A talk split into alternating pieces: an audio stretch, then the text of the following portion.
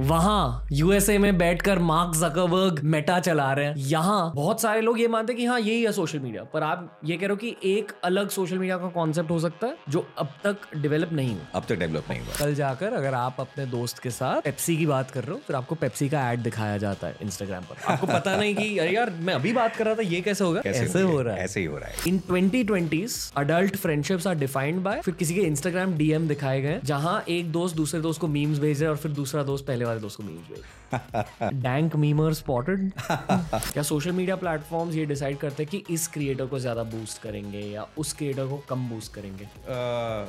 आपको लग रहा है कि ये इंस्टाग्राम और एक्स पर हो रहा है कि अगर लोग खुल के बात करें तो फिर उन्हें रोका जाता है। बिल्कुल हो रहा है। गेम ये है कि मैं आपको सोशल मीडिया प्लेटफॉर्म बता दूँगा। आप उसके नेगेटिव इफेक्ट्स बताइए Instagram glamour LinkedIn very professional Reddit Reddit is wonderful X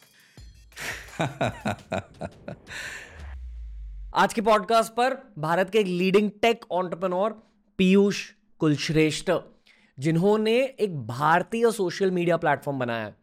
मैं मानता हूँ कि एज इंडियंस हमें भारतीय टेक प्लेटफॉर्म्स को सपोर्ट करने की ज़रूरत है। प्लीज़ ये पॉडकास्ट एंड तक देखिए। ये भी जानिए कि जितने भी अमेरिकन प्रोडक्ट्स आप यूज़ कर रहे हो चाइनीज़ प्रोडक्ट्स आप यूज़ कर रहे हो ना डेफिनेटली आपको अपनी लाइफ में एंटरटेनमेंट मिल रही है, फ़ायदे मिल रहे हैं, पर इन चीज़ों के डाउन भी होते हैं। जब हम सोशल मीडिया यूज़ करते हैं, उसकी भी एक डाउनसाइड होती है।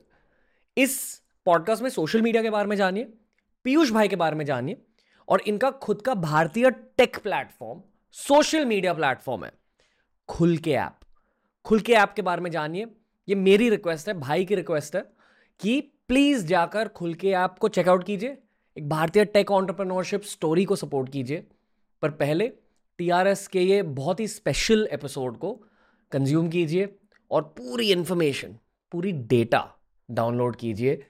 पीयूष भाई से बहुत बढ़िया बिज़नेस कॉन्वर्सेशन है ये।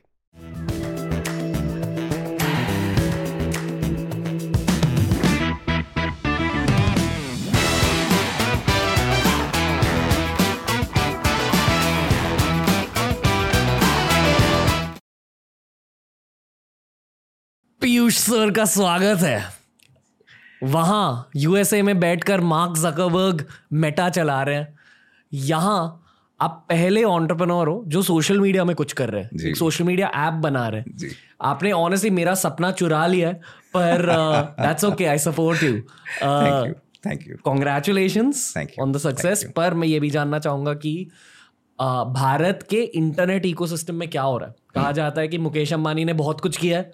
भारत के इंटरनेट के लिए बहुत सारे लोगों ने अभी इंटरनेट यूज़ करना स्टार्ट किया है। हम्म। पर 500 मिलियन और भारतीय इंटरनेट को यूज़ करने वाले हैं। जी। तो पहले तो सर ये बताइए कि आप कैसे हो और फिर हमें ये बताइए कि देश कैसा है। मैं बहुत बढ़िया हूँ बहुत खुश हूँ। एक हद तक सक्सेस का एहसास कर रहा हूँ। क्योंकि हमारे जो सक्सेस के माइलस्टोन्स हैं उसमें मुझे लगता है कि दो माइलस्टोन्स हमने कवर कर लिए। एक माइलस्टोन तो ये कि हमारे भारतीय बच्चों की टीम ने बैठ के 20 साल से यू सी सोशल मीडिया का बिज़नेस आज 20 साल से चल रहा है। जी। 20 साल से भारत के लोग ही बाहर जाके ये सारी टेक्नोलॉजी बना रहे थे बट भारत नहीं बना रहा था।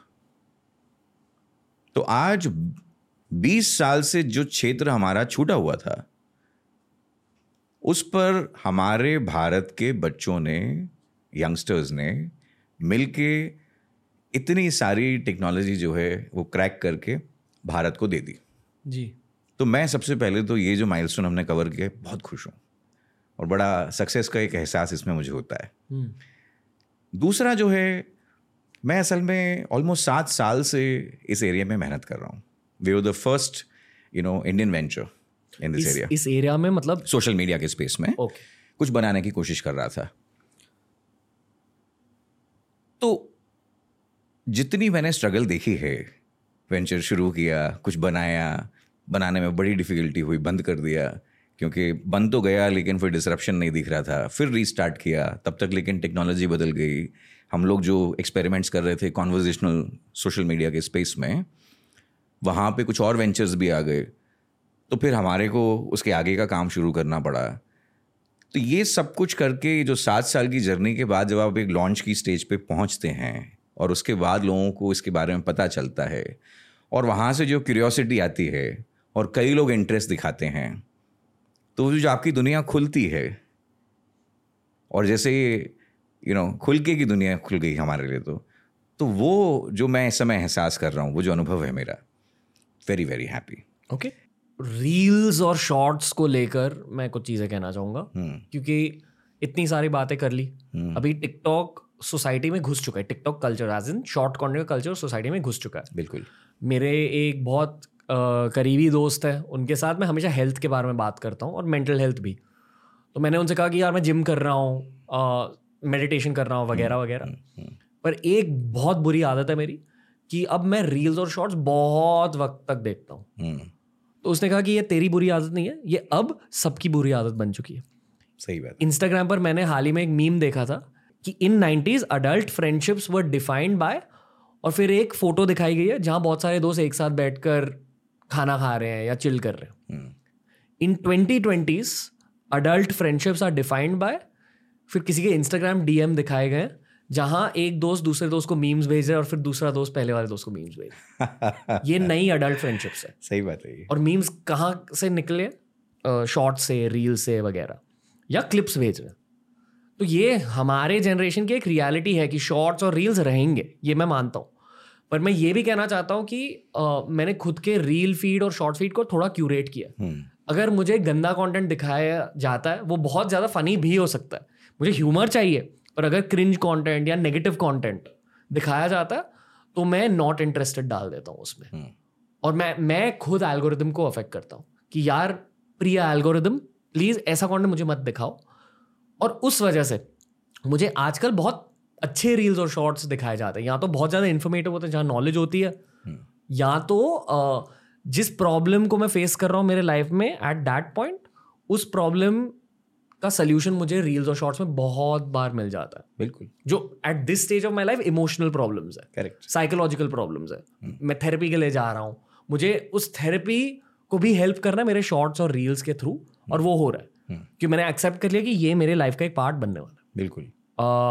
That's all you can do मुझे ये सी टी ए डेफिनेटली कहना था ऑडियंस के लिए क्योंकि हर कोई अभी रील्स और शॉर्ट्स यूज़ कर रहा है। करेक्ट कुछ कहना चाहोगे बिल्कुल मैं कहना चाहूँगा। मैं कहता हूँ कि आप वापस से वही कह रहे हैं कि यूज़ केस हम्म।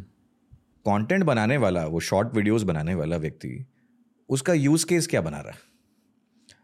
तो कंज्यूम करने के लिए जैसे आपने कहा कि आपने अपनी चॉइस रखी लोग भी चॉइस रखना चाहेंगे। लेकिन कितनों को है कि मैं जाके नॉट इंटरेस्टेड का बटन कहाँ दबाऊं? हम्म। राइट तो प्रॉब्लम यहाँ पर जो है वो ये है कि फ़ीड जो आती है वो कांस्टेंट है और वो इनडिस्क्रिमिनेट है। यूज़र की उसमें हार्डली कोई चॉइस है और मैक्सिमम यूज़र्स को पता नहीं है कि कहाँ से इसको बंद करें। और जो अच्छा कंटेंट है वो बहुत सारे बेकार के कंटेंट पे बीच में कहीं दबा हुआ है। अगर आप वो बेकार का कंटेंट कहीं साफ़ कर सको तो आपको अच्छा कंटेंट मिल जाएगा। अच्छे कंटेंट के यूजेस हैं उसके क्रिएटर्स भी हैं और अगर उनको हम ऐसा स्पेस दे सकें जहाँ पर यू नो बाकी सारा डिस्ट्रैक्टिंग कंटेंट जो है ना हो प्लेटफॉर्म खुद से ज़िम्मेदारी ले। मैं किसको मोनेटाइज कर रहा हूँ? ये मेरी एज ए प्लेटफॉर्म ज़िम्मेदारी है।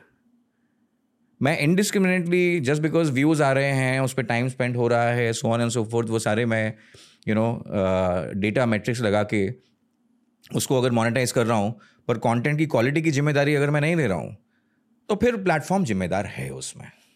ठीक? आपने एक और बात कही थोड़ी देर पहले, वो थी डेटा की, कि चाइना को हमारा डेटा मिल रहा है। बहुत रिस्की इशू है ये, लेकिन इसका समाधान बहुत कम है, क्योंकि उससे ऐसा नहीं है कि चाइनीज़ लोगों को ये नहीं पता कि इंडिया की साइकोग्राफिक्स क्या चल रही है। सेकेंड वर्ल्ड वॉर में पर्चे फेंकते थे। प्लेन गुजरता था, किसी एक एरिया में उन्होंने पैम्फलेट्स का पूरा एक डंप जो है वो डाल दिया। वो कहते थे, प्रोपागेंडा हो रहा है. और उसमें एक जनरल बात लिखी होती थी, समझिए कि हिटलर के अगेंस्ट आपने कुछ कहा तो हिटलर के बारे में दस बातें आपने लिख दी और लोगों को इन्फॉर्मेशन दे दी। अब इन्फॉर्मेशन ओवरलोड इतना हो चुका है कि उससे अकेले बात नहीं बनेगी। अब वो आपको बिल्कुल सर्जिकल तरीके से साइकोग्राफिक एनालिसिस करके दे विल फ़ीड यू और ये केसेस हम देख चुके हैं कैम्ब्रिज एनालिटिका का जो पूरा स्कैम आया था we understand it very well और वो पॉलिटिकल यूज़ में ही लिया गया था। यानी कंट्रीज़ की डेमोक्रेसीज को बर्बाद करने का काम लोगों की चॉइसेस को यू नो डिस्कार्ड करने का काम जो था वो इस पर्टिकुलर एक्टिविटी में हो रहा था। जी। आपको साइकोग्राफिकली स्टडी कर लिया गया और उसके बाद आपको उसी तरीके से फ़ीड दे के आपके ओपिनियन को जो है कंट्रोल करने का काम चल रहा था। मतलब अमेरिका में जो इलेक्शन हुए थे कहा जाता है कि जिस इलेक्शन में डोनाल्ड ट्रंप जीते थे वो एक्चुअली रशियन हैकर्स ने अफेक्ट किया था लोगों किया था। के साइकोलॉजी को। बिल्कुल। कि यार डोनाल्ड ट्रंप अच्छे हैं उनको वोट दीजिए। क्योंकि रशिया को ये पता था कि अगर डोनाल्ड ट्रंप पावर में आ गए तो तबाही होगी अमेरिका में। पॉसिबल हम्म। वो ऐसा मानते थे। हुआ या नहीं वी डोंट नो रियली लेकिन 2012 में कैम्ब्रिज एनालिटिका ने ओबामा के लिए किया। है ना? तो सबसे पहला जो यूजेज था सोशल मीडिया का for politics was by Obama in 2012 and Cambridge Analytica was deployed at that time ये ये पूरे सिचुएशन को समझाया ये। बिल्कुल। तो, तो ये ये हुआ ये कि लोगों को छोटे छोटे ऐप्स दे दिए इंटरेस्टिंग जैसे find out who you are psychological games murderer हो ये हो वो। फिर आप क्या करते हो उसको शेयर करते हो। वायरल हो जाता है। वहाँ से बहुत सारा जो आपका बेसिक पर्सनल डेटा है कॉन्टैक्ट डेटा है वो इतना मैटर नहीं करता except for maybe some hacker of some kind जो लोग आपको साइकोग्राफिकली इफ़ेक्ट करना चाहते हैं वो इसी तरह की यू नो चीज़ें करेंगे और वो आपसे इन्फॉर्मेशन लेंगे। अब जो ट्विटर जैसे प्लेटफॉर्म्स हैं वहाँ तो पॉलिटिकल चर्चा ही हो रही है। तो आपको वो गेम थ्रो करने की भी ज़रूरत नहीं all you have to do is कि what this person is saying you collect the views and then on that basis you decide so इधर द एल्गोरिदम विल चेंज और the content being thrown to this person उसको आप बदल दीजिए। Right अब यहाँ पर इंडिया में जो है 2019 के चुनाव के लिए Cambridge Analytica was coming in उस समय आपको याद होगा कि एटीन नाइनटीन में बहुत बवाल हुआ इस विषय पे और फिर कैम्ब्रिज एनालिटिका को बंद कर दिया गया राइट इंडिया में किसी पॉलिटिकल पार्टी के ऊपर ऐसा इल्ज़ाम लगा था कि वो उसको एंगेज करने जा रहे थे या एंगेज कर लिया था। तो ऐसी बहुत सारी चीज़ें हो रही हैं। आप इसको रोक सकते हैं क्या? बट जब लोग खुद ही आके कुछ बातें कहना चाहते हैं, वो तो चाहते ही है ना कि लोगों को, दुनिया को मेरे बारे में ये पता चले। आप जब अपना एक पर्टिकुलर टाइप का फ़ोटो या अपने बारे में जो पहले बड़ी प्राइवेट इंफॉर्मेशन होती थी, उसको आज आप पब्लिकली कह रहे हैं तो फिर आप तो उसको दिखाना ही चाहते हैं, आप तो शेयर करना ही चाहते हैं। तो उससे आपको बचाना किसी के लिए भी बड़ा डिफ़िकल्ट है। इसमें प्लेटफॉर्म भी कुछ ज़्यादा कर नहीं सकता। क्योंकि आप उसको कह रहे हैं, वो पब्लिक कंजम्पशन में है, कोई ना कोई, कहीं ना कहीं उसको जो है कलेक्ट कर रहा है। जहाँ तक डेटा के कंप्लीटली इंडियन बेस में होने का क्वेश्चन है तो ये टेक्नोलॉजी वाले लोग मेरे ख्याल से ज़्यादा अच्छे से जानते हैं कि अभी तो दिल्ली बहुत दूर है इसमें। इंडिया में अभी अपने खुद के डेटा सेंटर्स बनना शुरू हुआ है। रूट सर्वर्स इस्टेब्लिश होना शुरू हुए हैं। तो इंटरनेट का जो टोटल गेम है, इस पर तो अभी बेस लेवल की जो टेक्नोलॉजीज़ हैं, उस पर काम भी नहीं हुआ है। जैसे लाइव स्ट्रीमिंग होती है तो लाइव स्ट्रीमिंग में एक एनकोडर यूज़ होता है। वो एनकोडर पूरे विश्व में दो ही हैं। अभी खुलके की टीम ने ये चैलेंज लिया है कि एक बार प्रोडक्ट थोड़ा सा इस्टेब्लिश हो जाए, हमारी टीम जो है भारत के लिए, भारत का अपना, खुद का पहला एनकोडर बनाने की कोशिश करेगी पहल करेगी। ये एनकोडर नेसेसरी है आप जो लाइव स्ट्रीम कर रहे हैं उस डेटा की प्राइवेसी के लिए। मतलब जो दो एनकोडर्स अभी यूज़ हो रहे हैं। H E V C A V C तो ये जो है यूएस के हैं। मतलब शायद यूएस गवर्नमेंट आपके डेटा को एक्सेस कर रही है अभी करती है। ओहो ओके ओके। मतलब जो भी हम व्हाट्सएप पर मैसेज करते हैं एक दूसरे को इंस्टा पर डीएम्स भेजते हैं हमारे गर्लफ्रेंड्स को यूएस गवर्नमेंट सब कुछ देख बिल्कुल बिल्कुल।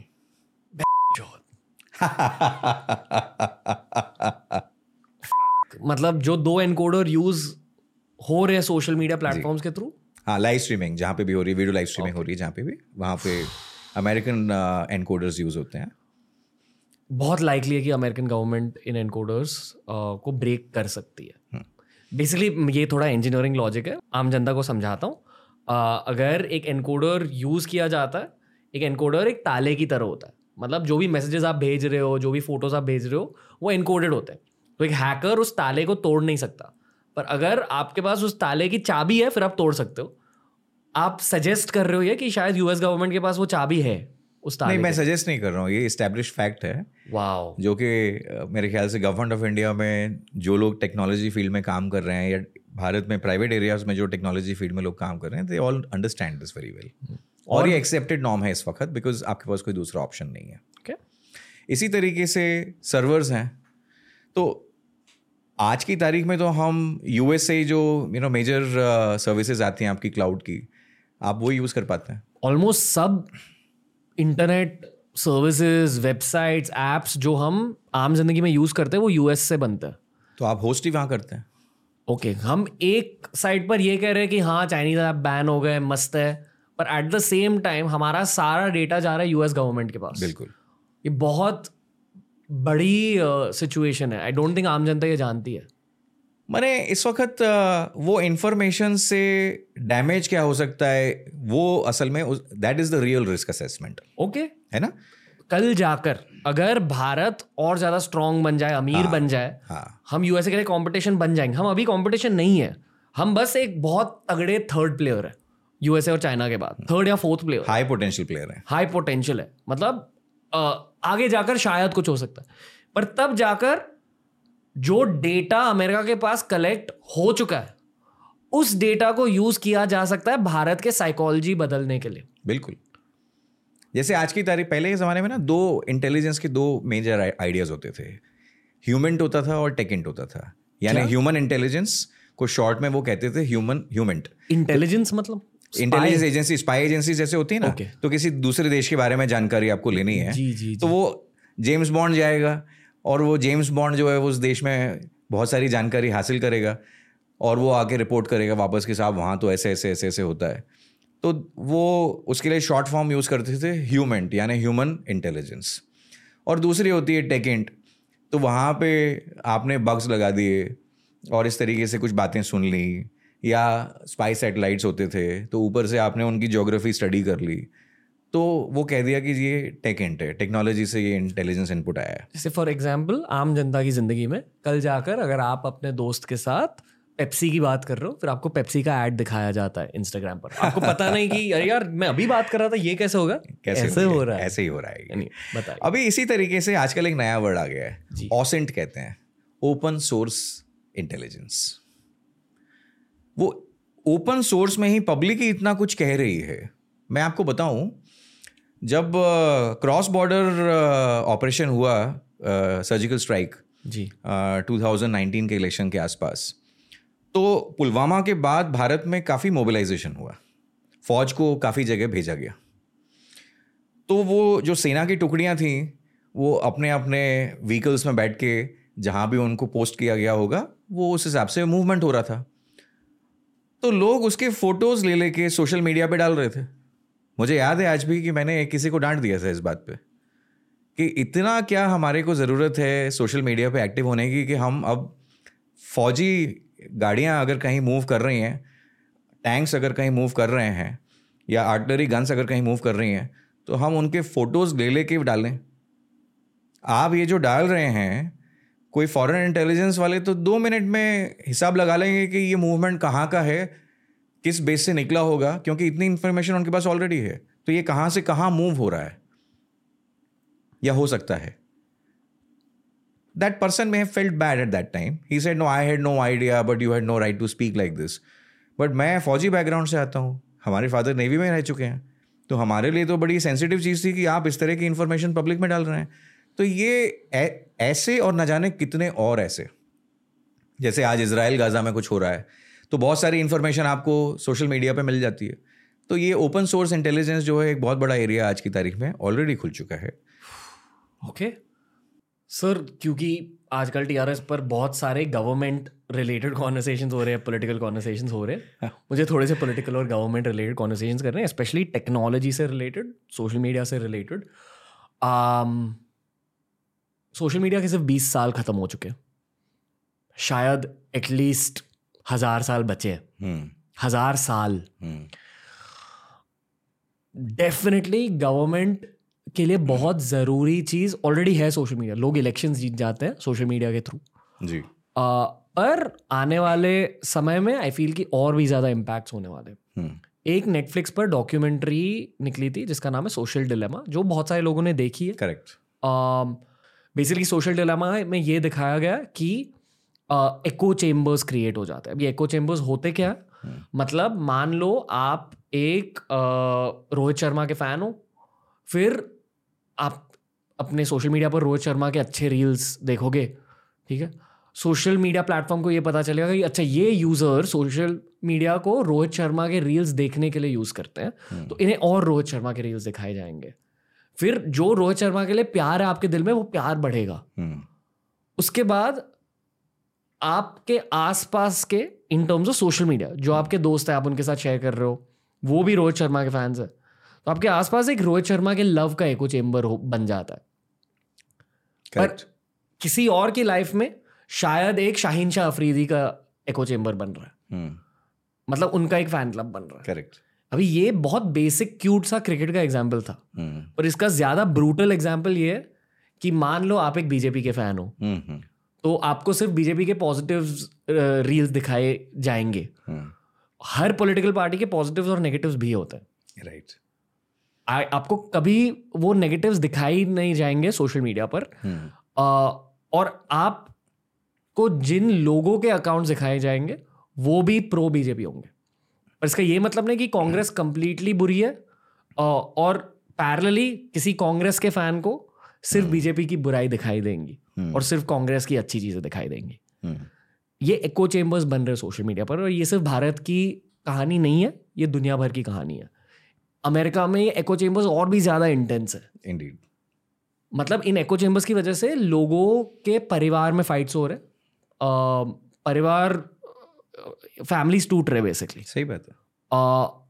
इतना ज़्यादा इम्पैक्ट बन चुका है सोशल मीडिया का वहाँ। हम्म। और यहाँ थोड़ा थोड़ा ऐसा कुछ हो रहा है। हम्म। स्पेशली यहाँ हिंदू मुस्लिम के प्रॉब्लम ज़्यादा हो रहे हैं। हिंदू मुस्लिम के एको चेम्बर्स मुझे तो डेफिनेटली दिखाई देते हैं सोशल मीडिया पर। Right right. बहुत सारे देश के हिंदुओं को मुस्लिम्स के पर्सपेक्टिव्स जानने ही नहीं है एंड वाइसा वर्सा बहुत सारे देश के मुस्लिम्स को शायद हिंदू पर्सपेक्टिव सारे के सारे जानने ही नहीं है। हम्म। और ये हो गया आज के समाज में 2023 में। ये होते हैं सोशल मीडिया के खतरे कि जो ने पहले कहा कि डिजिटल झगड़े शायद रियल वर्ल्ड झगड़े बन सकते हैं। सही बात है। तो अगर हम मान लो हिंदू मुस्लिम झगड़े के बारे में अ, बात कर रहे हैं जो शायद पाँच साल बाद दस साल बाद होने वाले सोशल मीडिया एल्गोरिदम्स की वजह से। हमें आज को प्रेजेंट को बहुत ज़्यादा हाईलाइट करना चाहिए। हम्म। सोशल डिलेमा यही कह रहा है कि दुनिया भर लोग पोलराइज्ड हो रहे हैं। पोलराइज मतलब अगर दो ऑप्शन है तो एक ऑप्शन को जी जान से मानना और ये मानना कि दूसरी ऑप्शन पूरी तरह से गलत है। और वो लोग भी आपके बारे में यही सोचते हैं। बिल्कुल। हर कोई ये सोचता है कि वो खुद हीरो है स्टोरी के और दूसरा इंसान विलन है। हम्म। आ, और पोलराइजेशन हर टॉपिक में होती है। रोहित शर्मा वर्सेस शाहीन शाह अफरीदी और बीजेपी वर्सेस कांग्रेस और हिंदू वर्सेस मुस्लिम वगैरह वगैरह। बहुत ज़्यादा पोलराइजेशन हो रही है।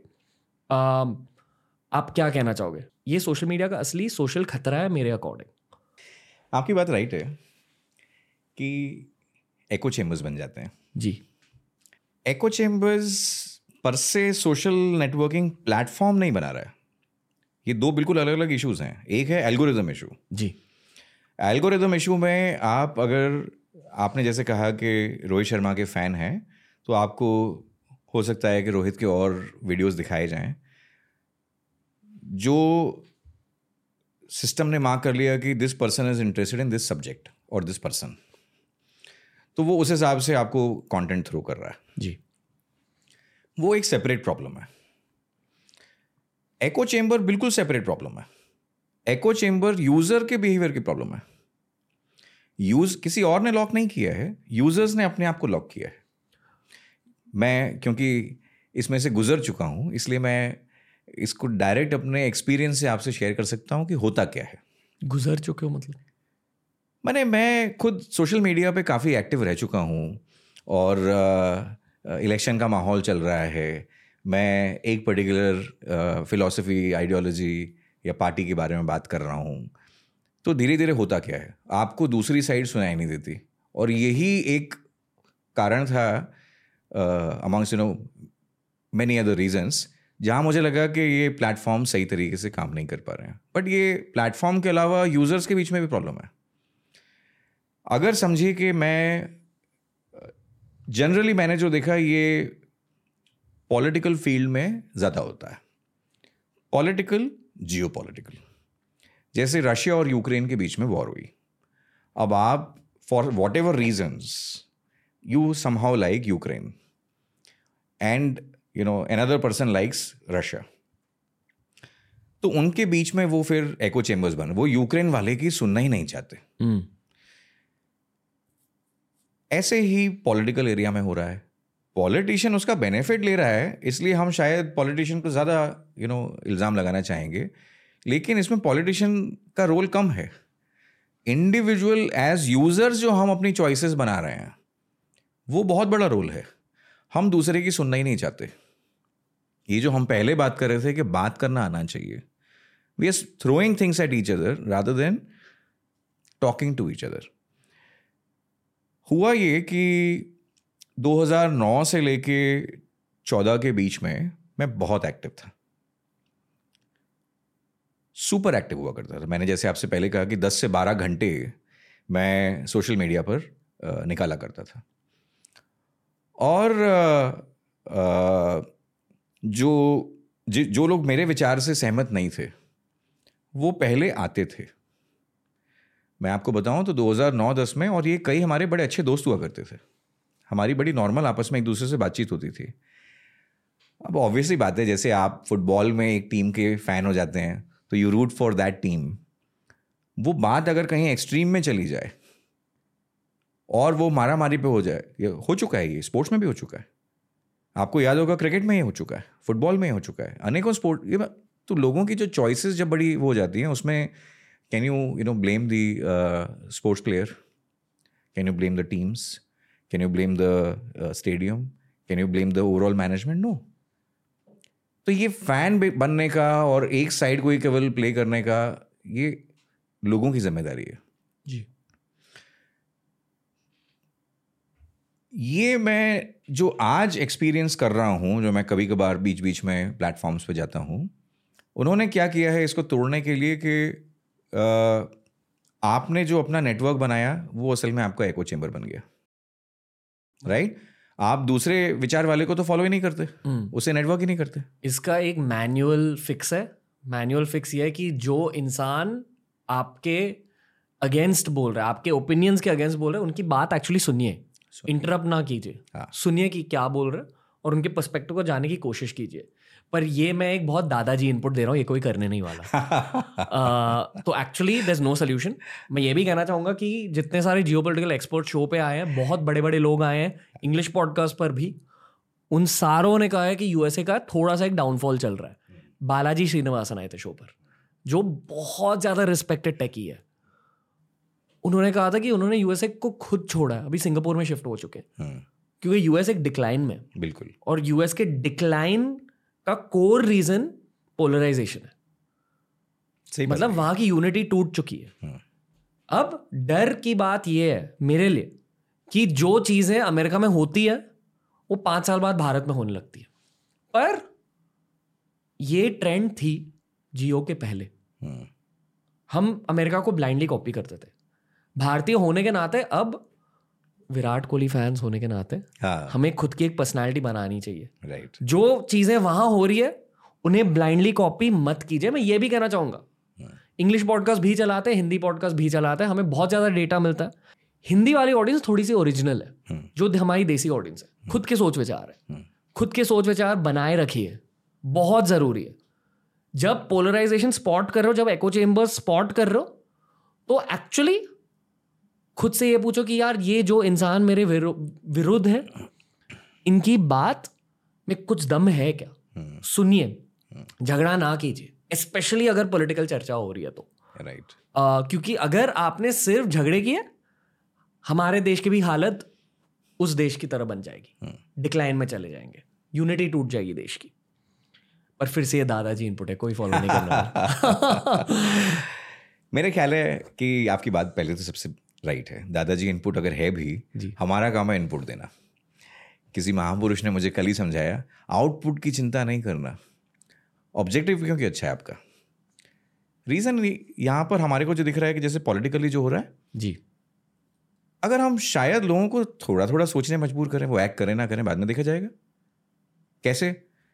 हम देश के लिए फाइट कर रहे हैं कि हमने कोई पॉलिटिकल पार्टी ज्वाइन कर लिया ये सारा कुछ करने से हमारे को मिल क्या रहा है?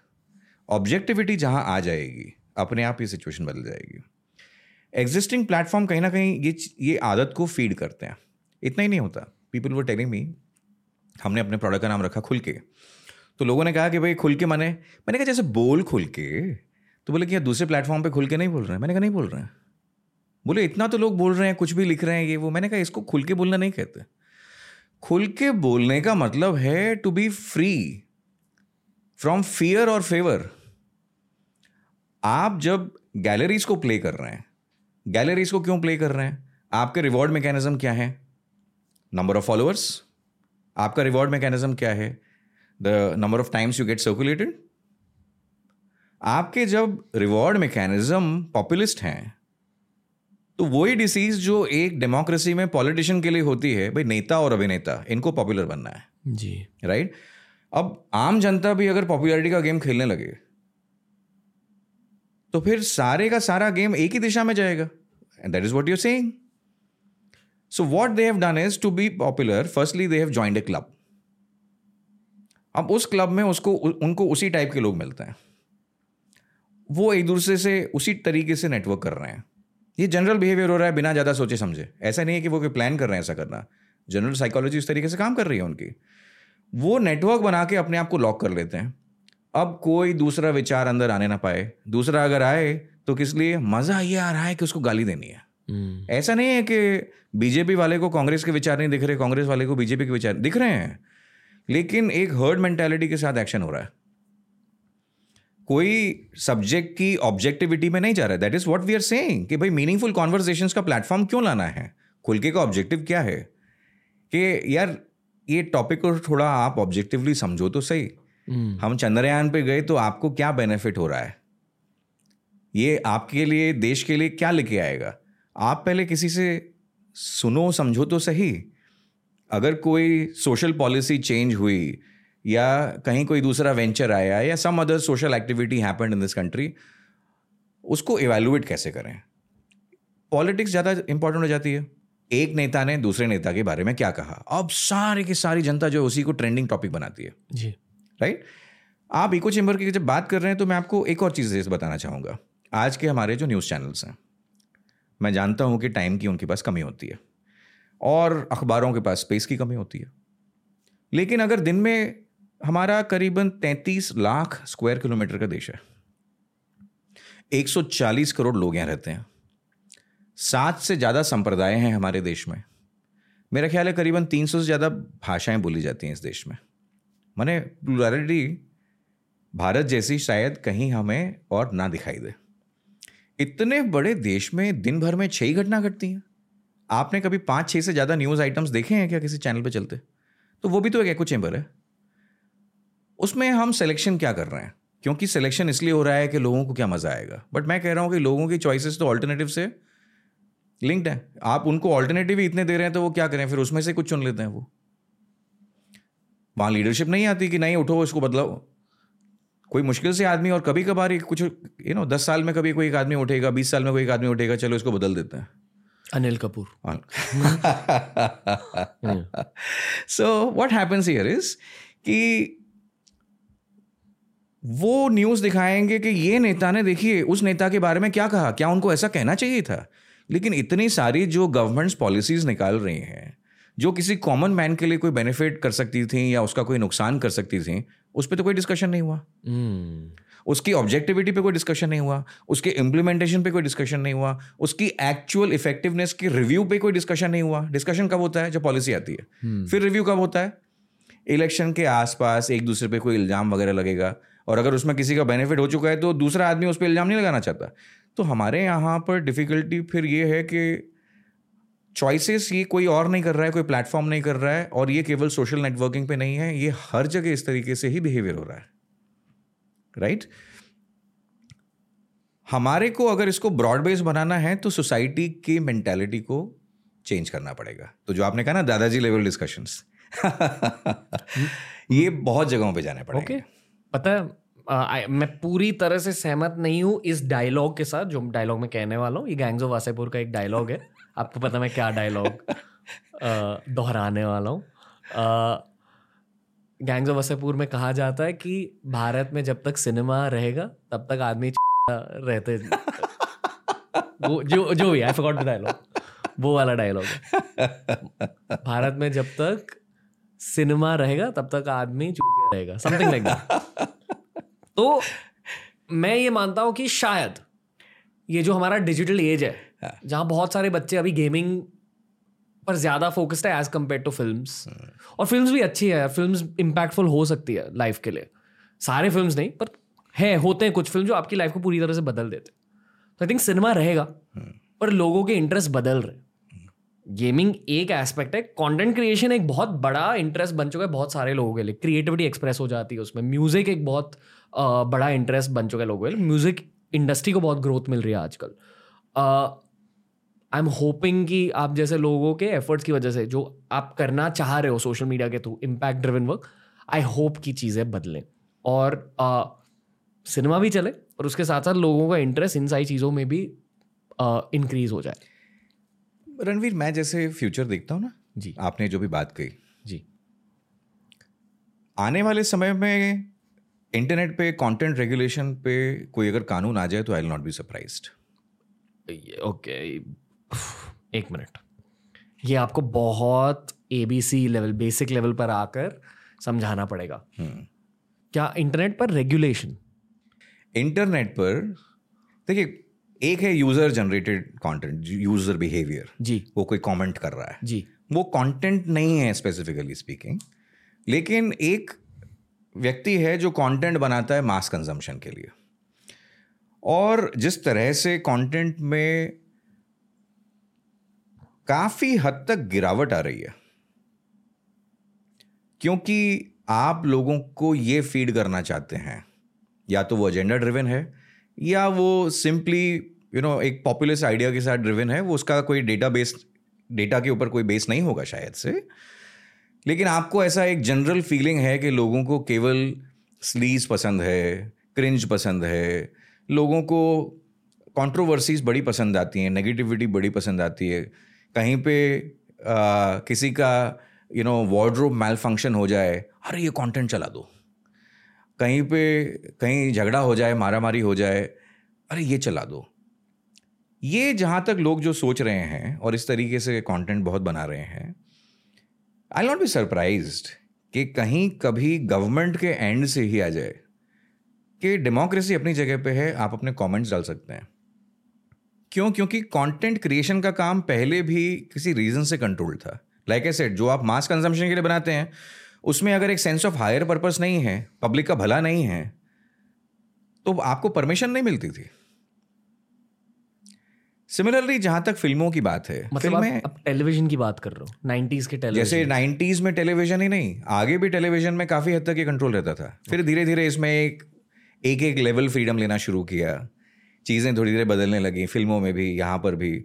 और वो इंटरनेट के साथ ही तो काफ़ी समय से ये बहुत ही ज़्यादा अनरेगुलेटेड चल रहा है। जी। राइट हो सकता है दायरा थोड़ा बड़ा हो उस रेगुलेशन का। वो एकदम ही आपको सफोकेट ना करे बट बहुत जो प्लेन केसेस हैं मुझे लगता है उस पर तो डेफिनेटली अगर कोई लॉ आ जाए तो हमारे को सरप्राइज़ नहीं होना चाहिए। और हो सकता है कि उसको बहुत बड़ा मास सपोर्ट मिले। जहाँ तक फ़िल्मों का संबंध है आपकी बात बिल्कुल राइट है। देखो, आप हॉलीवुड में फ़िल्में देखिए। बहुत सारी फ़िल्में ऐसी बनती हैं जो बड़ा इंस्पायर करती हैं। इंडिया में फ़ीड ही हम एक तरीका दे रहे हैं। मैं ऐसा बिल्कुल नहीं मानता कि एक साइड ही दूसरी साइड को इफ़ेक्ट करती है। हम एक लिविंग सोसाइटी में जी रहे हैं। यहाँ पे आपने जो देखा वो आपको इन्फ्लुएंस कर रहा है। आपने जो सुना वो आपको इन्फ्लुएंस कर रहा है। जो सूंघा, जो स्वाद लिया, जिसका शरीर पे स्पर्श हुआ, मन में कोई विचार आया ये सब आपको इन्फ्लुएंस कर रहा है ना?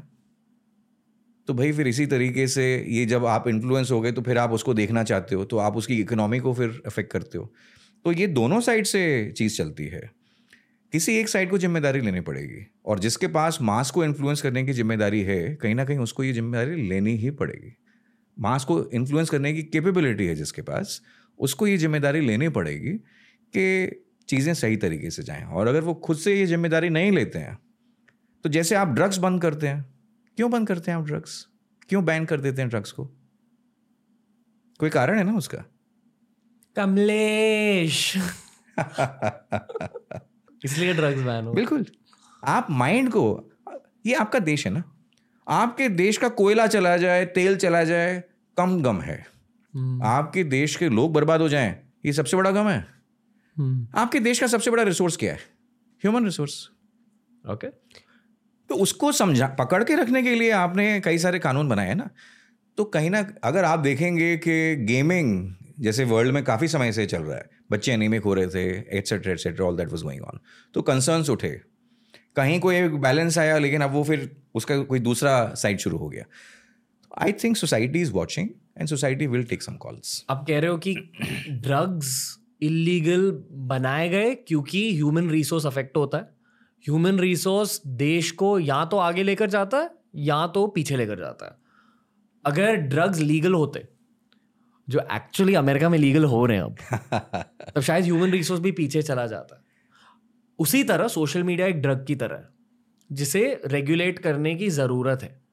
स्पेशली जियो पोलिटिकली स्पीकिंग जहाँ भारत अब तक पहुँचा है हम या तो आगे जा सकते हैं या तो एक्चुअली पीछे भी जा सकते हैं। हम्म।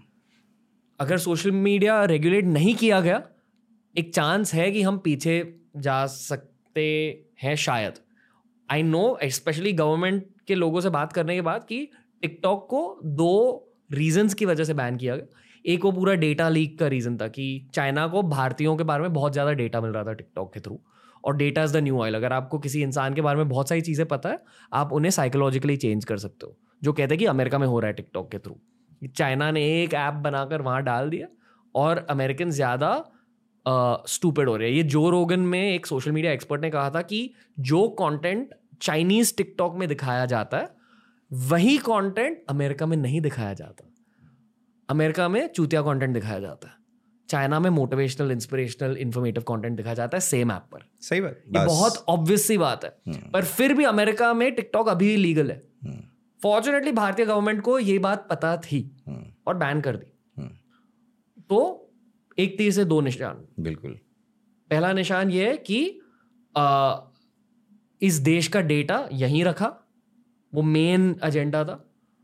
और दूसरा निशान ये था कि जो भारत को साइकोलॉजिकल बुरे इफेक्ट्स मिल रहे थे टिकटॉक की वजह से वो बंद कर दिए। हम्म, मतलब आम जनता ड्रग एडिक्ट नहीं बन रही थी। हम्म। आम जनता चूतिया नहीं बन रही थी। हम्म। दैट्स बेसिकली सही बात है। मैं आपको जो आपने अभी पूरा टॉपिक दिया जी। आपने अर्थशास्त्र पढ़ी है चाणक्य की? नहीं मतलब एक बुक पढ़ी है रा- राधाकृष्णन पिल्ले की। ठीक। तो बहुत अच्छी किताब है। आर पी कांगले ने सबसे बढ़िया उसका ट्रांसलेशन किया है। जी। तीन पार्ट में वो तीन वॉल्यूम्स में वो अवेलेबल है। बहुत साल पहले लिखी गई थी। मैं चाहता हूँ कि देश का हर बच्चा उसको पढ़े। अगेन दादाजी लेवल एडवाइस लेकिन, एक बड़ी इंटरेस्टिंग उसमें बात करेगी फॉरेन पॉलिसी को लेकर आपने ऑफ्टन ये वर्ड सुने होंगे, साम, दाम, भेद और दंड। जी? तो पहली पॉलिसी ये होती है कि, भाई, दंड यानी कि झगड़ा। वॉर कर दो। षड्यंत्र रचो। लेकिन साम, दाम, भेद, इनसे जहाँ तक हो सके काम करो। साम यानी एमओयू वगैरह कर लो। दाम ग्रांट्स दे दो एड्स दे दो। भेद, फिर वहाँ पे, यहाँ से आप नेगेटिव गेम खेलना शुरू करते हैं। तो जब आप ये नेगेटिव गेम खेल रहे हैं तो लोगों को एक तरीका होता है डिस्ट्रैक्ट कर दो। पुराने समय में कोटेसांस भी यूज़ होती थी इसके लिए।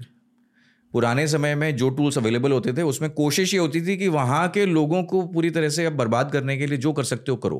अगर आपको अपने शत्रु को बर्बाद करना उसको अपने ऑब्जेक्टिव से डिस्ट्रैक्ट कर दो। या वहाँ के लोगों को ऑब्जेक्टिव से डिस्ट्रैक्ट कर दो। कि एक देश का जो ऑब्जेक्टिव होता है वो होता है growth development being strong powerful so and so forth लोगों का भी देखा जाए तो उनके स्केल पे वही मोटा मोटा ऑब्जेक्टिव होता है। उनको बस उससे डिस्ट्रैक्ट कर दो। बेमतलब की बातों में फालतूगिरी में सब जगह लगा दो। जैसे आपने कहा कि आप अमेरिका में रिज़ल्ट देख रहे हो जैसे वो कोशिश कर रहे थे भारत के लिए और वो कोशिश मैं आपको बताऊँ कि वो आदत तो कहीं ना कहीं रूट पकड़ गई ना। हम्म, आपने वो प्लेटफॉर्म बंद कर दिया लेकिन वो दूसरे प्लेटफॉर्म पे वही घटना घट रही है। इसलिए मैं बार बार ज़ोर दे रहा हूँ कि यूज़ केस पे आना पड़ेगा। जैसे आपने बताया कि चाइना के लिए क्यों सक्सेसफुल है उनका मॉडल उनका यूज़ केस चाइना के लिए अलग है ना। तो फिर भारत का प्लेटफॉर्म भारत के लिए भारत के लिए जो बेनिफिशियल यूज़ केस है उसको लेके आएगा? That is the reason we saying कि प्रोडक्टिव कंटेंट जो है हमारे को यहाँ प्रमोट करना पड़ेगा। तो ये पहल उस दिशा में है। जो आ, मेरे ख्याल है मैंने मोटी मोटी बात इसमें आपको बता दी कि डिस्ट्रैक्शन जो है वो किस तरीके से वर्क यहाँ पे कर रहा है और वो लोगों को डिस्ट्रॉय कर रहा है। बाकी बातें आप कह चुके हैं। Okay okay. दो सवाल है। वहाँ बैठकर मार्क जकबर्ग क्या सोच रहे हैं? हम्म। क्योंकि आई एम श्योर कि आप इस मैदान में उतरो तो आप बाकी खिलाड़ियों को भी स्टडी कर रहे हो। तो मार्क जकबर्ग क्या सोच रहे हैं इसके बारे में? क्योंकि मैंने उनके जो रोगन के पॉडकास्ट सुने थे। हम्म। उन्होंने कुछ सिमिलर चीज़ें कही है। हम्म। अब पर जिस स्केल तक मेटा पहुँचा हम्म। जिस स्केल तक इंस्टाग्राम को ग्रोथ मिली है हम्म। आई थिंक वहाँ बैठकर उन्हें चेंजेस बनाना थोड़ा मुश्किल लगता है ऐसा मुझे फील होता है। जी जी। तो पहला सवाल यह है कि मेटा और मार्क जकरबर्ग और इलॉन मस्क ऐसे लोग क्या सोच रहे हैं सोशल मीडिया के बारे में? हम्म। और दूसरा सवाल ये है कि भारत के लोग क्या चाहते हैं सोशल मीडिया को लेकर? आपने क्या सीखा है खुद के ऐप के थ्रू राइट राइट दो सवाल आंसर कीजिए। ठीक। तो सबसे पहली बात तो ये है कि जो ये पॉइंट्स हम हाईलाइट कर रहे हैं ये वर्ल्ड वाइड अब रिकॉग्नाइज होना शुरू हो गया है। ये पॉइंट्स ने मुझे 2016-17 में इसेंशियली ट्रिगर किया था। जी। राइट और 2016-17 में जब ट्रिगर किया तो मैंने उस डायरेक्शन में काम करना शुरू किया और मुझे रियलाइज़ हो गया कि जब तक ये प्लेटफॉर्म्स कॉन्वर्जेशनल नहीं बनेंगे स्पिट एंड स्कूट चल रहा है। आपने किसी को एक बात कह दी और अब भाग लिए। एनॉनिमिटी भी आपको बचा रही है। तो ऐसी बहुत सारी चीज़ें हो रही हैं। आपने सारा बिल्कुल वो एटमॉस्फेयर बना के रखा है जिसकी वजह से ये जो चीज़ आप नहीं चाहते वो पनपेंगी। अगर आपको इनको नहीं पनपने देना है तो इसको बदलना पड़ेगा। सेकेंड फ्री चॉइस नाम की जो चिड़िया है मुझे ऐसा लगता है कि are free choices are limited to the extent of alternative given to us मतलब? जैसे हम किसी रेस्टोरेंट में जाएँ। जी। अब वो रेस्टोरेंट में आपकी फ्री चॉइस उसके मेन्यू तक ही लिमिटेड होती है ना। तो आप मेन्यू में से सेलेक्ट कर सकते मेन्यू में से जो मेन्यू में नहीं है आप कहाँ से सेलेक्ट करोगे? फिर आप बुलाते हो कभी कभी यू you नो know, कि भैया हमारे लिए आप ऐसा कुछ बना सकते हैं। तो अगर वहाँ का शेफ थोड़ा सा यू नो कोऑपरेटिव होगा तो हो सकता है बना दे। जी। बट कहाँ नहीं जा सकता? तो वो चॉइसेस जो हैं आपकी वो लिमिटेड हैं to the extent of the alternatives given to you even in life right so it is the responsibility of the platform creators to see to it कि देर आर एनेबलिंग फैक्टर्स मतलब जो हाँ। Sorry sir बिल्कुल। ये काफ़ी heavy thought है इसलिए मैं थोड़ा सा ब्रेक डाउन करूँगा राइट ऑल आप ये कह रहे हो कि हम आजकल इंस्टा यूज़ करते हैं एक्स यूज़ करते हैं हम्म। और जो भी रेडिट यूज़ करते हैं। हम्म। आ, इनमें जितने भी फीचर्स है बहुत सारे लोग ये मानते हैं कि हाँ यही है सोशल मीडिया पर आप ये कह रहे हो कि एक अलग सोशल मीडिया का कॉन्सेप्ट हो सकता है बिल्कुल। जो अब तक डेवलप नहीं हुआ है। अब तक डेवलप नहीं हुआ है। अभी कंटिन्यू तो ये जो डेवलप हम करेंगे इसको डेवलप इस तरीके से होना पड़ेगा आगे कि इकोसिस्टम्स बन सके। जी। राइट मैं ये नहीं कहता कि we are an Indian platform and that is you know the speciality we are an India centric platform India का प्लेटफॉर्म अगर वर्ल्ड में कहीं भी जाएगा तो वो जो इंडिया की अच्छी सोच है उसको बाहर लेके जा सकता है। जी। कि अगर मैं समझे कि नेपाल में ऑपरेट करूँ तो नेपाल के एरिया में वो नेपाल सेंट्रिक है। वो लंका जाएगा तो लंका सेंट्रिक है। वो अफ्रीका जाएगा तो वो अफ्रीका सेंट्रिक है। मैं ऐसा एनेबलिंग फैक्टर क्रिएट करूँ जो वहाँ की सोसाइटी को हेल्प कर सके। दूसरा इकोसिस्टम्स क्यों ना बनाए? लोगों को नेटवर्क करना है तो कम्युनिटी बना के तो अकेले फ़ायदा नहीं है। उसको फुल ऑन सिस्टम बना पड़ेगा इकोसिस्टम जब हम कहते हैं नेचर में तो क्या करता है? तो it is self fulfilling self sustaining system तो हमारे को आने वाले समय में सोशल नेटवर्क्स को इकोसिस्टम बेस बनाना पड़ेगा। जैसे एक पहल हम जो कर रहे हैं, वो है एजुकेशन इकोसिस्टम अगर मैं भारत के सारे स्कूल्स कॉलेज उनके टीचर्स प्रोफेसर्स उनके स्टूडेंट्स इनको अगर एक प्लेटफॉर्म पे ले आऊँ, और मेरा वैल्यू प्रोपोजिशन है right exposure debates elocution quiz competition ऐसे writing and presentation paper presentation interaction with achievers जैसे आप अचीवर्स के साथ मैं देखता हूँ, कई बार आप इंटरेक्शन करते हैं। तो अचीवर्स के साथ लोगों का अगर इंटरेक्शन हो, जैसे हमने एक पहल की कि wing commander Rakesh Sharma came on the platform और कुछ हज़ार बच्चों के साथ उन्होंने इंटरेक्शन किया। Right now as we speak Padma awardees आ रहे हैं हमारे प्लेटफॉर्म पे और अब तो भारत में जो है पद्मा अवार्डीज का पूरा फेस बदल गया है।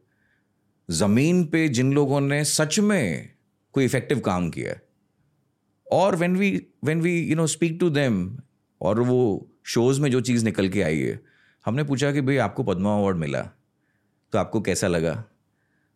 मैं नाम की चीज़ नहीं है। They're giving importance to the work नहीं, हमारे काम को इंपॉर्टेंस मिल गई, उसके ऊपर फोकस आ गया। हमें तो लगा कि हमारा काम पद्मा अवार्ड के बाद शुरू हुआ है। इमेजिन कि ऐसा इन्फ्लुएंस ऐसी बातें सुन के ऐसा इन्फ्लुएंस अगर भारत के यूथ पे पड़ने लगे। सॉरी सर पॉडकास्ट ही सवाल है। कितने यूज़र्स है अभी ऐप पर? इस वक्त करीबन सवा दो लाख। वाह ओके और डाउनलोड टोटली हमारे यहाँ वेब एक्चुअली ज़्यादा यूज़ हुआ है। Download should be I think around forty fifty thousand okay मतलब लोग कंप्यूटर पे ज़्यादा यूज़ वेब पे लैपटॉप पे और उस पर ज़्यादा देख रहे हैं। क्यों? क्योंकि जो वीडियो फॉर्मेट है वो थोड़ा सा उनको बड़े स्क्रीन पे जैसे आपको मीटिंग एप्स होते हैं जी जी तो you prefer to watch you know participate on a bigger screen तो वो बिगर स्क्रीन पे देखना ज़्यादा पसंद कर रहे हैं okay. लोग तो अ, शब्द क्या होता है जब कोई एक बहुत सारे लोगों से एक साथ बात कर रहा है? हम्म। बेसिकली आपकी आप ऐसी है कि एक एक सक्सेसफुल इंसान या एक अचीवर बहुत सारे लोगों को एक साथ एड्रेस कर रहा है। एक साथ एड्रेस कर सकते हैं और उनके बीच में थ्री सिक्सटी डिग्री कॉन्वर्जेशन हो सकता है। Okay okay. यानी कि जो ऑडियंस है फुल ऑन आपस में भी इंटरेक्टिव हो सकते हैं। Okay okay. जैसे बच्चे आए थे हज़ार ये आपस में भी फुल इंटरेक्टिव थे। मतलब आप एक ऑडिटोरियम को डिजिटल बना रहे हो करेक्ट एक ऑडिटोरियम को डिजिटल बना रहे हैं और उसमें जो ऑडिटोरियम के रिस्ट्रिक्शंस हैं उनको हटा रहे हैं।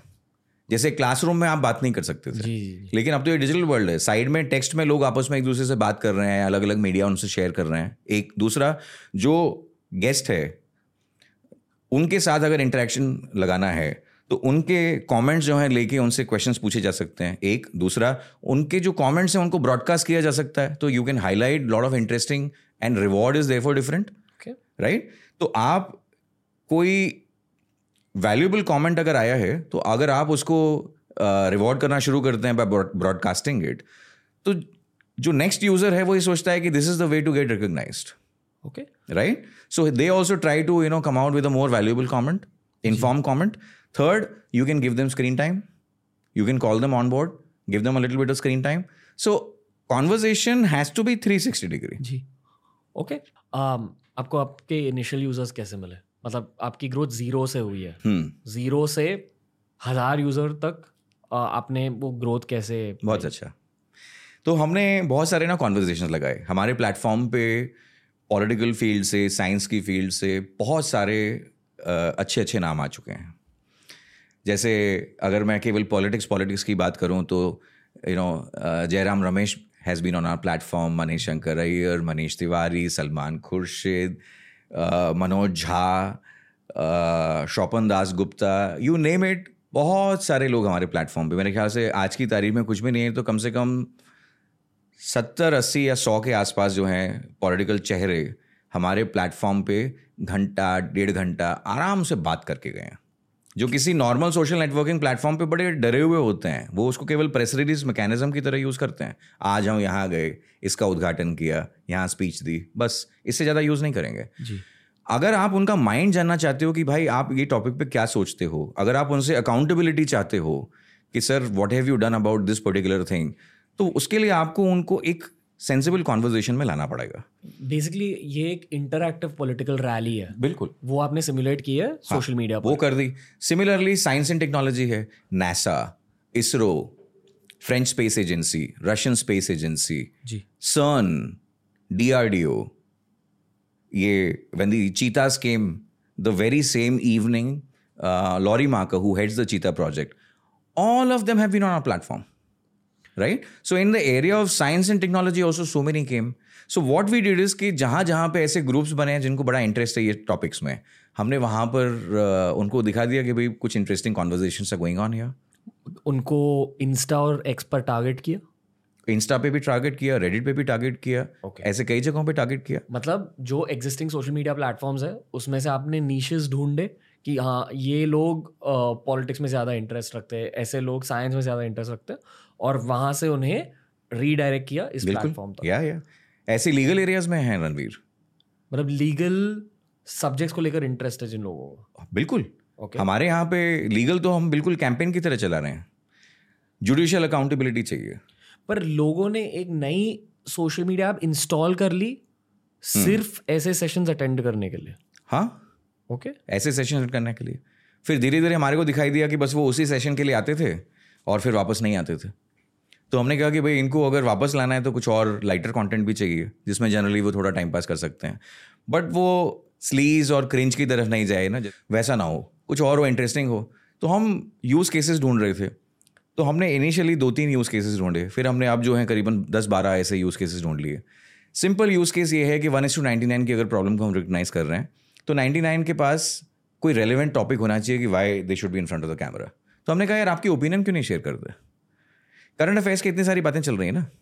आप अपनी बातें शेयर कर सकते हो कि भाई हमारे को लगता है कि ये चीज़ ऐसे ऐसे, ये घटना घट रही है। It could be anything that directly affects you ideally क्योंकि वो बड़ी रेलिवेंट होती है। You are the direct you know target audience and the target audience is saying something तो लोग उसको सीरियस ले लेते हैं। और ये डिसीज़न मेकर के लिए बड़ा इंटरेस्टिंग इशू बन जाता है।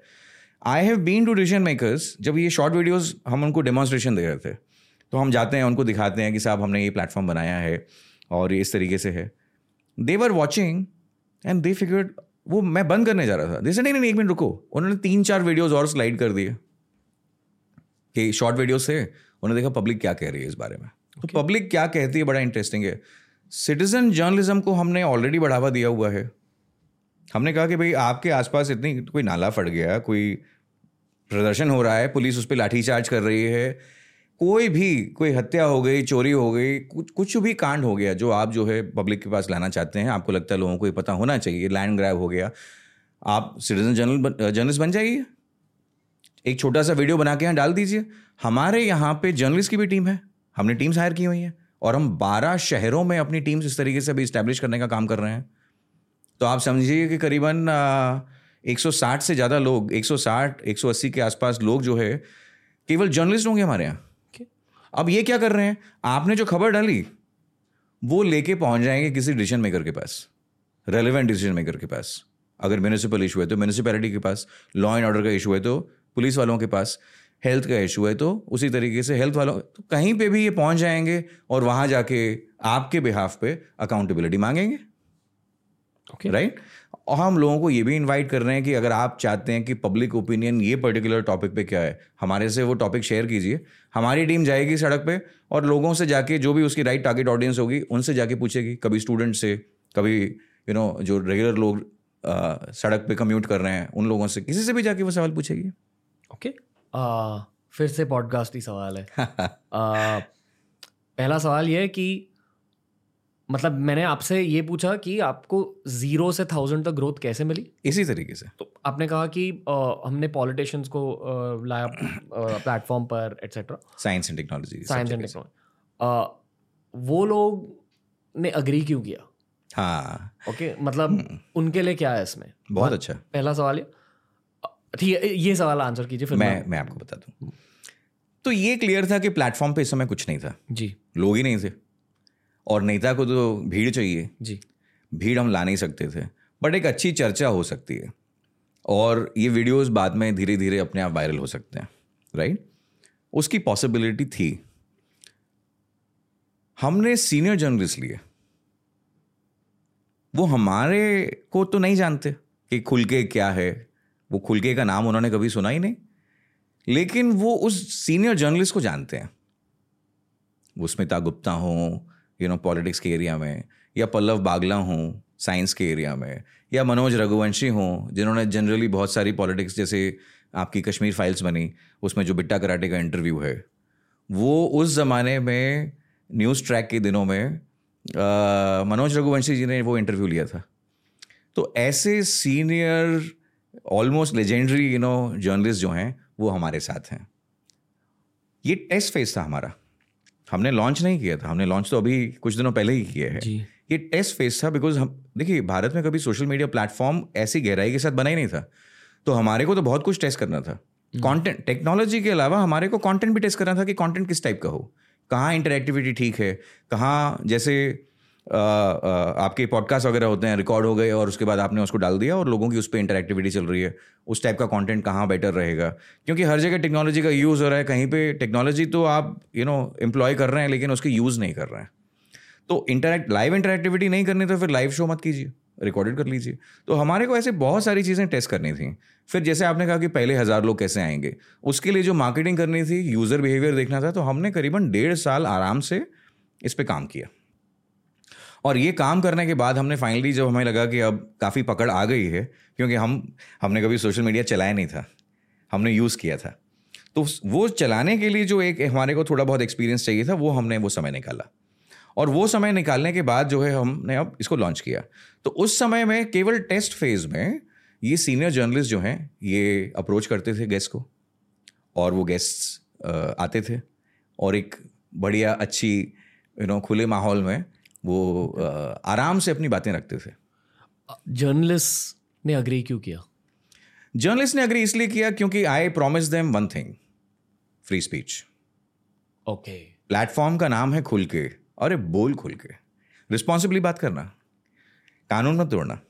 लेकिन मैं आपके एडिटोरियल इश्यूज़ में कभी नहीं आऊँगा। और आज तक का मेरे ख्याल से कभी भी इंडिपेंडेंटली अगर हमारी टीम से अगर बात करें कोई भी कंटेंट क्रिएटर हो वो हमारे साथ जुड़े हुए हों या हमारे साथ जुड़े हुए ना भी हों मैंने आज तक कभी जाके किसी से ये नहीं कहा कि नहीं आप ऐसा ही कंटेंट चलाइए okay. अगर मुझे लगेगा कि प्लेटफॉर्म में थोड़ा और बैलेंस चाहिए तो हम किसी और को भी इनवाइट कर लेंगे hmm. कि। जिनका यू you नो know, उस पर्टिकुलर एरिया में जो एड्रेस नहीं हो पा रहा है उस एरिया में इंटरेस्ट हो तो अपने आप वो एरिया भर जाएगा तो हम लेकिन इंडिविजुअल को जाके रोकें टोकें मुझे लगता है कि एज ए प्लेटफॉर्म बहुत गलत अप्रोच है आपको लग रहा है कि ये इंस्टाग्राम और एक्स पर हो रहा है कि अगर लोग खुल के बात करें तो फिर उन्हें रोका जाता है। बिल्कुल हो रहा है कौन रोकता है?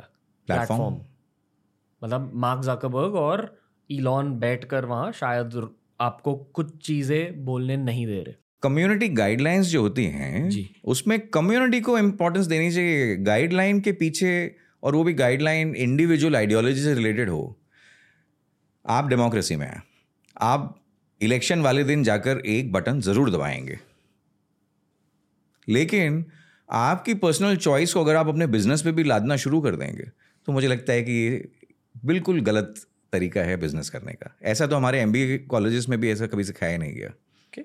एक और एंगल है यहाँ इसी से रिलेटेड कि सोशल मीडिया आपकी साइकोलॉजी को भी अफेक्ट करता है बहुत ज़्यादा एल्गोरिदम्स के through coming back to the point कि जो अमेरिकन सोशल मीडिया प्लेटफॉर्म्स है फेसबुक इंस्टा ट्विटर है एक्स रेडिट जो भी। वो भी आपके साइकोलॉजी को बहुत ज़्यादा अफेक्ट कर रहे हैं। मैं आपको पता नहीं चल रहा आप हर दिन यूज़ कर रहे हो पर एक्चुअली आपका दिमाग पूरी तरह से बदल रहा है क्योंकि आपके सोच विचार बदल रहे हैं। हम्म। शायद ये आपकी कोर इंटेंशन है एक भारतीय सोशल मीडिया प्लेटफॉर्म को बनाने के लिए कि आप भारत को साइकोलॉजिकली एक अच्छी डायरेक्शन में लेके जा सकते हो। मैं भारत को साइकोलॉजिकली उसके खुद के ऑब्जेक्टिव के डायरेक्शन में लेके जाना चाहता हूँ। मैं ये नहीं डिफाइन करना चाहता हूँ कि आपका ऑब्जेक्टिव ये है।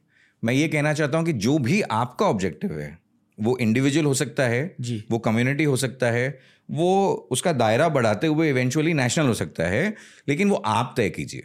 क्या है भारत का ऑब्जेक्टिव सर? मैं नहीं जानता वो तो भारतीय कलेक्टिवली तय करेंगे। मैं ये कहता हूँ कि लेकिन चर्चा आपकी ऑब्जेक्टिव होनी चाहिए। मतलब आपने एक प्लेटफॉर्म दे दिया। हम्म बस प्लेटफॉर्म दे दिया हमारा काम उतना ही है इन दी एंड तो। जी ओके तो आपने नोटिस भी किया होगा कि जितने भी आपके यूज़र्स हैं वो नेचुरली कैसे बिहेव कर रहे हैं? हाँ जी जी। मतलब uh, किन डायरेक्शन में चले जा रहे हैं? क्योंकि एज अ यूट्यूबर मैं सिर्फ़ उन टॉपिक्स पर पॉडकास्ट बनाता हूँ जहाँ मुझे लगता है कि हाँ ये टॉपिक में लोगों का इंटरेस्ट होगा। हम्म। जैसे कि बहुत सारे लोगों को आजकल क्लाइमेट चेंज सस्टेनेबिलिटी के बारे में नहीं सुनना है। हम्म। ट्रू मुझे बात करनी है बट लोगों को नहीं सुनना है। ऐसे बहुत सारे टॉपिक्स है डीप स्पिरिचुअलिटी ये वो। पर that's why I am limited and I play to the audience जो ऑडियंस को सुनना है, मैं उन टॉपिक से रिलेटेड चीज़ें के बारे में बात करता हूँ। आपने क्या देखा है भारत के बारे में? Right right. तो ऐसा समझ में आता है कि इंडियंस ऑलरेडी जो इंटरनेट पे वीडियोस देख रहे हैं, उसमें घंटा भर वो निकालते हैं इंफॉर्मेशन में एजुकेशन में और एंटरटेनमेंट में। ये आज की तारीख में पब्लिक डेटा है। तो ये तो क्लियर है कि ऐसा नहीं है कि भारतीयों को हाँ कितना हैवी और कितना लाइट तो ये अलग अलग कॉम्बिनेशंस हैं। किसी को बड़ा हैवी सुनना है किसी और बहुत बड़ी मात्रा में लोगों को थोड़ा लाइटर कॉन्टेंट ही सुनना है। बट ये नेचुरल ही। है इसी तरीके से सारी दुनिया चलती है। अगर सभी को डीप स्पिरिचुअलिटी में इंटरेस्ट आ जाए तो तो फिर सारे के सारे निर्माण की ओर चलना शुरू कर देंगे। इसलिए घबराने की कोई बात नहीं है बहुत कम लोगों को हमेशा इसमें इंटरेस्ट आने वाला है ठीक? हमारे प्लेटफॉर्म पे अब जब ये लॉन्च किया है खास करके मेरा ख्याल है कुछ हज़ार वीडियोस लोगों ने ऑलरेडी अपलोड किए होंगे शॉर्ट्स में। वो शॉर्ट वीडियोस में हम देखते हैं कि फिर भी पाँच दस लोग ऐसे निकल जाएँगे, जो कि स्लीज क्रेंज बिना मतलब का कोई कंटेंट जो है वो अपलोड करते हैं। तो हम उसको अभी ट्रैक कर रहे हैं, उनका बिहेवियर देख रहे हैं और उसके हिसाब से अपने प्लेटफॉर्म पे उसको कैलिब्रेट कर रहे हैं। एल्गोरिदम हम कम से कम रखना चाहते हैं। बिकॉज़ एल्गोरिदम बेनिफिशियल तो होना चाहिए था था भी ओरिजिनली बट वो फिर उसमें लॉक हो गया। एल्गोरिदम तो लॉजिक पे काम कर रहा है। अभी वो लॉजिक निकला नहीं है, उस पर वर्क चल रहा होगा कहीं ना कहीं, क्योंकि प्रॉब्लम बन गई है कि आप एज ए यूज़र उस कंटेंट के अंदर लॉक हो रहे हैं। और फिर वो प्लेटफॉर्म बार बार उसी टाइप का कंटेंट आपको थ्रो कर रहा है। और स्पेशली जो शॉर्ट वीडियोस होते हैं, उसमें ये सबसे बड़ी प्रॉब्लम है बिकॉज़ आपका जो नेक्स्ट वीडियो आप देखने वाले हो, उसमें आपकी चॉइस नहीं होती। तो वो जिस एल्गोरिज्म के थ्रू भी आपके सामने आ गया and by the time you reacted कि, अरे, ये क्या है? और वो कुछ सेकेंड्स तो सिस्टम ने पकड़ लिए। अब सिस्टम के हिसाब से आपको ये कंटेंट पसंद है। Okay okay. इसे ज़्यादा गहराई से समझने के लिए मैं आपसे एक सवाल पूछूँगा। एक छोटी सी गेम खेलेंगे हम। गेम ये है कि मैं आपको सोशल मीडिया प्लेटफॉर्म बता दूँगा। आप उसके नेगेटिव इफ़ेक्ट्स या बैड चीज़ों के बारे में बताइए। Instagram glamour and only glamour mainly मतलब लोग ग्लैमर को बेच रहे हैं। लोग ग्लैमर को बेच रहे हैं। रियल लाइफ नहीं है और उस झंझट में झूठ बोलते हैं। झूठ बोलते हैं। ओके पूरी लाइफ को दिखाते नहीं। ये इसका नेगेटिव फैक्टर है। और कुछ? मैं उस उस प्लेटफॉर्म पे मैंने बहुत ज़्यादा नेगेटिव ऐसे नहीं देखा है। ओके इंस्टाग्राम शायद पॉजिटिव प्लेटफॉर्म मैं पॉजिटिविटी भी है। Okay ex trolling, instigating violence, you know, extremely political, poisonous. I think, you know, everything that should not be there uh, is there on that. Okay लोग ये कहते हैं कि Elon Musk satanic है मैं नहीं कह रहा हूँ लोग कहते हैं I think he's a brilliant person. I don't know uh, what his you know personal thought process is like, but I do see a lot of brilliance in him. I do see uh, that if he had a choice and a feasible method, uh, he might want to change things. शायद उन्होंने इसलिए x को खरीदा है क्योंकि जो आप कह रहे हो कि पॉलिटिकल है पॉइजनस है अ, ये ट्विटर था है। इसे लोग ट्विटर यूज़ नहीं करते थे। शायद ये उनकी इंटेंशन है कि इसे बदले और एक कमर्शियल प्लेटफॉर्म तो में। अभी बदलने के बाद तो मैंने जो देखा है वो ये है कि it is responding more to the US politics मतलब प्रेसिडेंशियल इलेक्शंस जो आने वाले हैं। अभी वी सी के अभी वहाँ पर कार्लसन टकर की कॉन्वर्जेशन चल रहे हैं। वो एक स्पेसिफिक पॉलिटिकल आइडियोलॉजी को सपोर्ट करता है। तो वो मुझे जो दिखाई दिया कम से कम एक्शन में वो ये है कि पहले जो ट्विटर एक्स था वो बड़ा लेफ़्ट ओरिएंटेड हुआ करता था। और अब इलॉन के टेक ओवर के बाद जो है वो काफ़ी राइट विंग की तरफ़ उसको पुश करने का एक प्रयास चल रहा है। क्योंकि उन्हें और वो अमेरिकन राइट विंग मतलब उन्हें एक सेंट्रिस्ट प्लेटफॉर्म बनाना है या राइट विंग प्लेटफॉर्म बनाना। एफर्ट देखते हुए तो सेंट्रिस्ट अप्रोच मुझे अभी तक नहीं दिखी है। ओके ओके आप एक्शंस मतलब I go by actions I don't go by the statements that people make बहुत सारे जो उसमें एल्गोरिदम्स हैं शेडो बैनिंग है एट्सेट्रा वो अभी तक रिमूव नहीं हुई है। And he has gone on record and said कि it's very difficult for him also to understand the algorithm of Twitter right? He's tweeted about it. So that is literally like, you know, raising your hands and saying that there is not much that can be done about it. मतलब वो ship इतनी बड़ी है कि अब उसे ज़्यादा बदल नहीं सकते मुश्किल क्योंकि इतने सारे लोग यूज़ कर रहे हैं ट्विटर को तो ट्विटर का नेचर ऐसा ही रहने वाला है बहुत डिफिकल्ट लगता है मुझे उसका नेचर चेंज होना अगर कहीं पे एक बार बन जाए और लोग उसी के लिए वहाँ पे जा रहे हैं वो सिचुएशन को चेंज करना कि यू नो इसका नाम और बाकी सब कुछ जो है वो वही रहेगा। लोग वही रहेंगे लेकिन यहाँ पे वो भजन कीर्तन करेंगे। ऐसा मेरे को चांसेस जो हैं बड़े डिफ़िकल्ट लगते हैं। Okay hmm. जैसे कि डेक्कन चार्जर्स में एक फील होती थी जो एस आर एच में शायद नहीं है। Sorry S R H fan but Deccan Chargers में फील होती थी यार। Any ji. Okay LinkedIn very professional. Lot of utility. Uh, थोड़ा ज्ञानी अप्रोच ज़रूर होती है। हर चीज़ में you know top ten things I learn types कि रुक भाई मैं समझाता हूँ। हाँ, वो वाली वाइब हाँ। Okay okay. तो हर कोई वो एक uh, अपनी professional one upmanship you know show करना चाहता है। But still comparatively one of the most productive platforms और बहुत ब्यूटीफुली उसमें रेवेन्यू मॉडल पिरोया हुआ है। So it is a complete business in that क्या है रेवेन्यू मॉडल आप जब रिक्रूटमेंट के लिए जाते हैं तो you to pay pay them you know के to get in the right CVs and so on and so forth तो ऐसे बहुत सारे तरीके हैं। प्लस अगर मैं अपना अकाउंट अगर प्रमोट करना चाहता हूँ तो मैं उसमें प्रीमियम मॉडल में चले जाता हूँ राइट right? तो फिर it gives me better access to lot of people presents me you know in a better way etcetera so अपने आप में क्यों पर्पस जब होता है तो बिज़नेस बन जाता है। हम्म, जब पर्पस नहीं होता है तो फिर बिज़नेस बनाना बड़ा मुश्किल हो जाता है। और ये problem nearly all other social media platforms है दैट्स रीजन ऐसे कि इंस्टा के बारे में मेरे पास बहुत नेगेटिव बोलने के लिए नहीं है। वहाँ पे लाइव कॉमर्स होता था। तो अगर रणवीर की शर्ट बड़ी अच्छी लग रही है आप खरीदना चाहते हो तो आप खरीद सकते हैं right so I think again a very good platform okay कौन सा प्लेटफॉर्म बचे? Reddit Reddit is wonderful wonderful wow it shows के कम्युनिटीज़ बन सकती हैं और लोग मतलब की बातों पे बहुत सारी चर्चा कर सकते हैं। डैंक मीमर स्पॉटेड आप डैंक मीमर हो? नहीं नहीं मैं डैंक मीवर नहीं हूँ। एनी मैंने रेडिट बहुत लिमिटेड यूज़ किया है वैसे। Okay, okay. लेकिन मैंने उसकी जो यूज़ केसेस देखे हैं जी। वो एंटरटेनमेंट पे भी। मैंने कोई सीरियल डिस्कस हो रहा है उस पर उनकी कोई चर्चाएँ चल रही हैं। तो ठीक है ना थोड़ा सा मैं अगर अपनी ऐसे शौकों पे अगर आपने निकाला किसी को समझिए कि ओ टी टी प्लेटफॉर्म्स पर कोई सीरीज़ चल रही है और वो डिस्कस करनी है तो मैं भी ओ टी टी प्लेटफॉर्म्स अपने फ्री टाइम पे इंजॉय करने की कोशिश करता हूँ। मज़ा आता है मुझे। कुछ मेरे लाइक ये जो खास करके जो फैंटेसी एरिया है यू नो मतलब I must have seen Harry Potter at least fifty times all of them you know I must have seen Lord of the Rings at least fifty times और मैं fifty times इसलिए देख पाता हूँ कि मैं हर बार देखने के बाद बिल्कुल भूल सकता हूँ।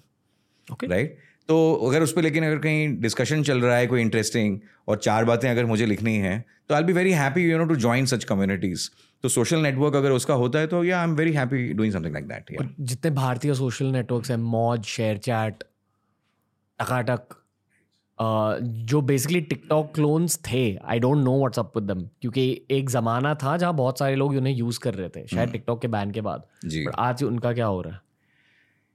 तो वो ज़्यादातर तो मैंने मैंने खैर देखे नहीं है I be very frank with you but बनाते समय हमने एक झलक सबकी देखी थी। तो I think I firstly respect you know I don't want to be hurtful to anybody I respect the fact कि ये सब लोग आगे आए और उन्होंने इंडिया के लिए कुछ प्लेटफॉर्म बनाने की कोशिश की। बट जैसे आपने कहा कि वो टिकटॉक के जाने के बाद आए थे तो वो कल्चर कहीं कंटिन्यू हो गया। और वो उस वजह से अगर लोग आ भी जाते हैं भारी मात्रा में तो बिज़नेस बनाना बड़ा मुश्किल होता है। तो मैं ऐसे कई प्लेटफॉर्म्स के बारे में जानता हूँ, जिन पे मैं यू नो पब्लिकली कोई कमेंट नहीं करना चाहूँगा because everybody should have their fighting chance and maybe they are facing difficulties today but I am sure they'll apply their mind and I know come out with some interesting solution उनके लिए भी growth potential है भारत में? Growth potential हो सकता है अगर वो मेरे ख्याल से यूज़ केसेस पे वर्क करें तो। Okay okay. uh, क्योंकि मेरे according as a social media professional जितने भी टिकटॉक के यूज़र्स थे मोस्टली अभी इंस्टाग्राम पर आ गए। जी। क्योंकि इंस्टाग्राम का इंफ्रास्ट्रक्चर इतना पावरफुल है। बेसिकली वो इतने ज़्यादा अमीर है।